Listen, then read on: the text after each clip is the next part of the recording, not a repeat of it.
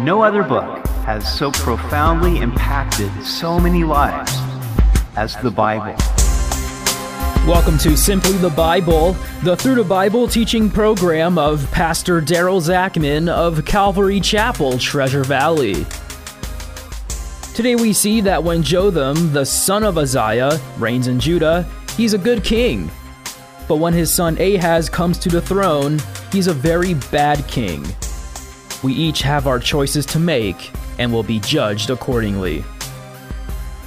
We hope you'll join us as Pastor Daryl continues in 2 Kings chapter 15 on Simply the Bible.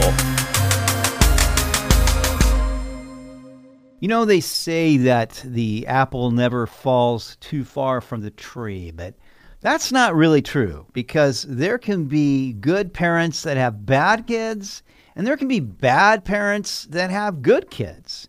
The bottom line is we each have our choices to make, and we're each different people, and we're going to be held accountable for those choices that we make. We continue in 2 Kings chapter 15, verse 32. In the second year of Pekah, the son of Remaliah, king of Israel, Jotham, the son of Uzziah, king of Judah, began to reign. He was 25 years old when he became king, and he reigned 16 years in Jerusalem.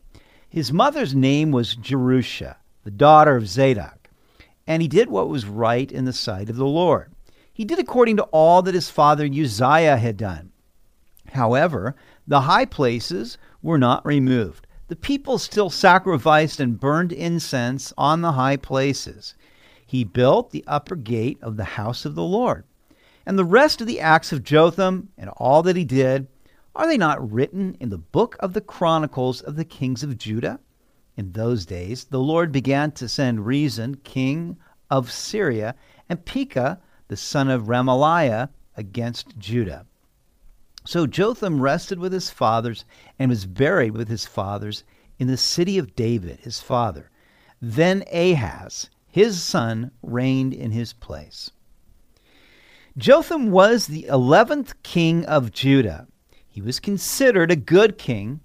Including him, there were 10 kings of Judah left, but only two others, Hezekiah and Josiah, would be considered good kings. The nation was going downhill in a hurry.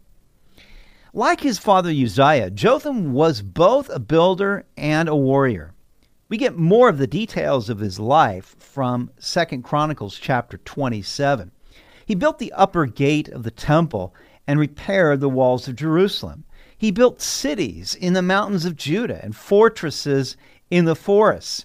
He fought against the Ammonites and defeated them, exacting an annual tribute of four tons of silver and 62,000 bushels of both wheat and barley.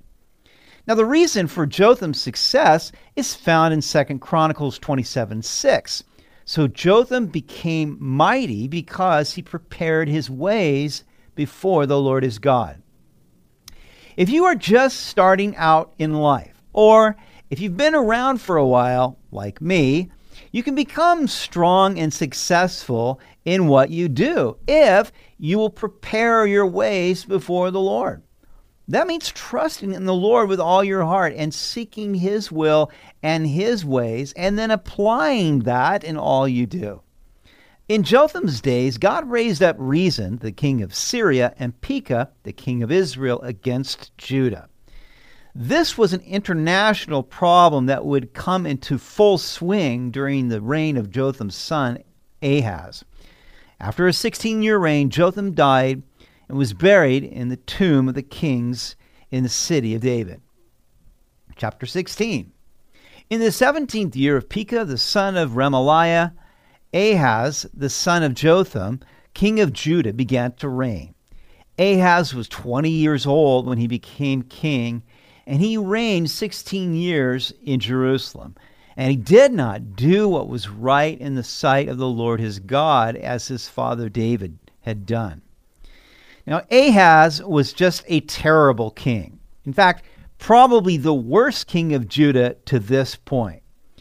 And we ask that question how do bad kids come from good parents? Or how do good kids come from bad parents because that happens too. And we really don't know. It just happens because people are different and they have their own choices to make. But I would encourage you to read Ezekiel chapter 18.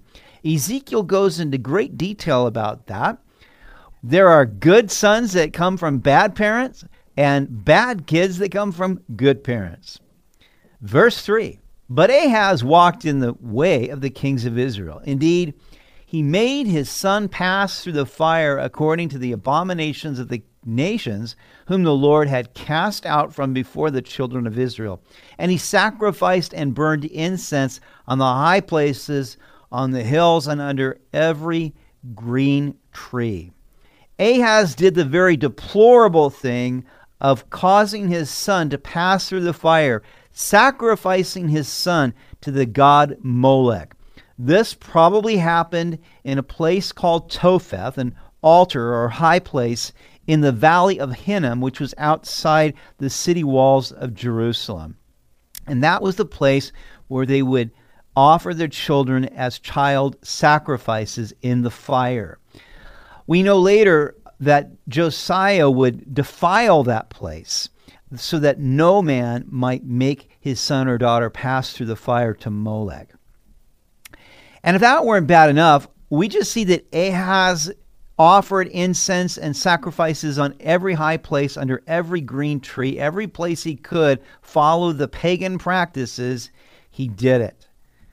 Then Rezin, king of Syria, and Pekah, the son of Remaliah, king of Israel, came up to Jerusalem to make war. And they besieged Ahaz, but could not overcome him.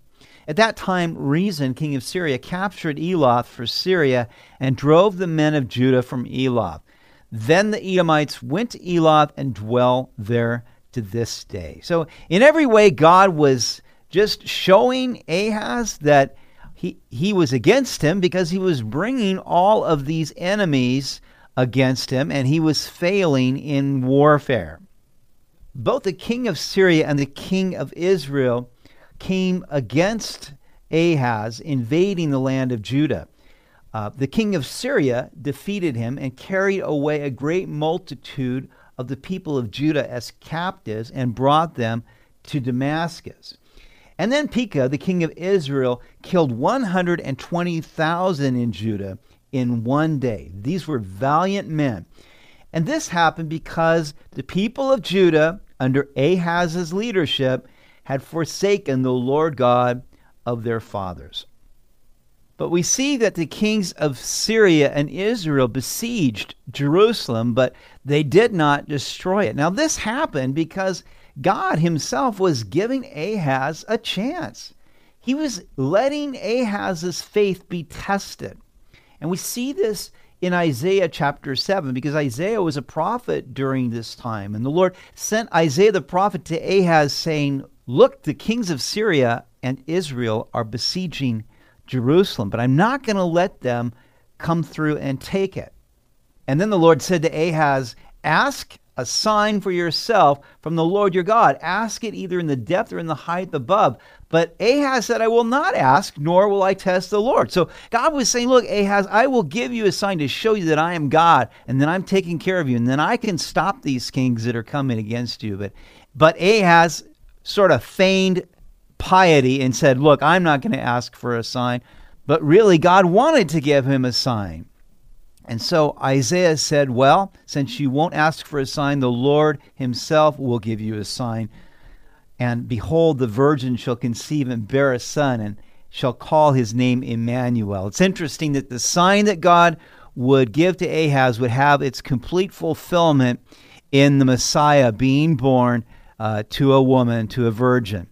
So, anyway, it's interesting that God was willing to go the distance to prove himself to King Ahaz, but Ahaz was so reprobate that he would have nothing to do with it, even though God was willing to protect him um, if Ahaz would just trust in him. So Ahaz sent messengers to Tiglath-Pileser, king of Assyria, saying, I am your servant and your son. Come up and save me from the hand of the king of Syria and from the hand of the king of Israel, who rise up against me. So he wouldn't go to the Lord. Instead, he reached out to the king of Assyria for help. And Ahaz took the silver and gold that was found in the house of the Lord and in the treasuries of the king's house and sent it as a present to the king of Assyria. So the king of Assyria heeded him, for the king of Assyria went up against Damascus and took it, carried its people captive to Kir, and killed Rezin. Now King Ahaz went to Damascus to meet Tiglath-Pileser, king of Assyria, and saw an altar that was at Damascus. And King Ahaz sent to Urijah the priest the design of the altar and its pattern, according to all its workmanship.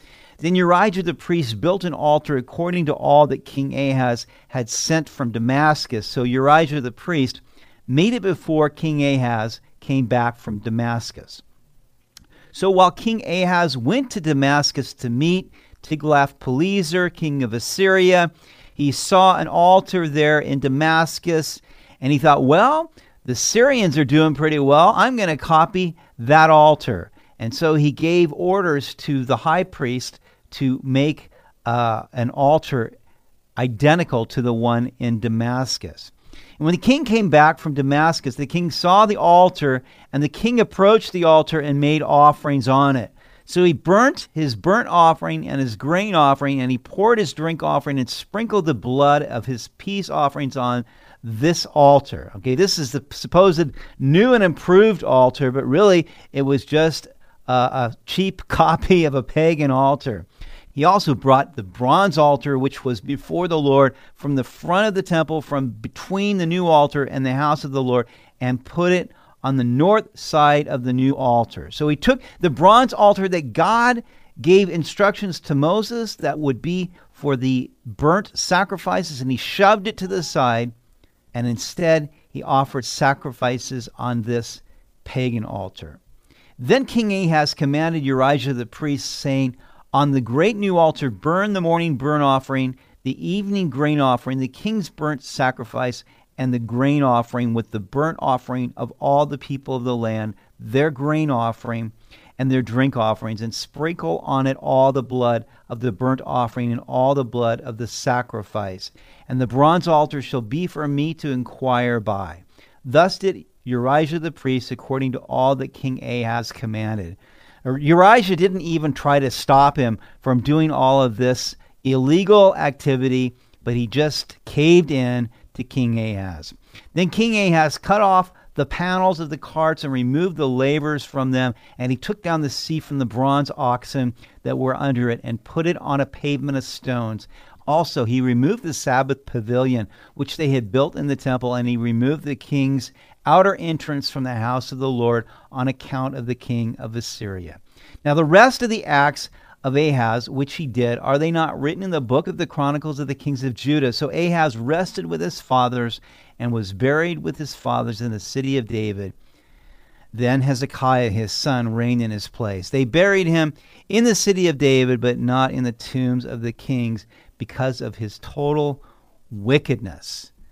He had done great evil in the eyes of the Lord, even though he had a great example from his father. And yet we see that each of us is going to give an account of himself before the Lord. We need to be wise about the choices we make and choose those things that God has declared are right. You've been listening to Simply the Bible, the Through the Bible teaching program of Pastor Daryl Zachman of Calvary Chapel, Treasure Valley. For more information about our church, please visit our website at calvarytv.org. To listen to other episodes, go to 941thevoice.com or check out our iTunes podcast. Tomorrow we'll see where Hoshea reigns in Israel as the last king. God testifies against the sins of the northern kingdom and sends them into Assyrian captivity. We hope you'll join us as we continue in the book of 2 Kings on Simply the Bible.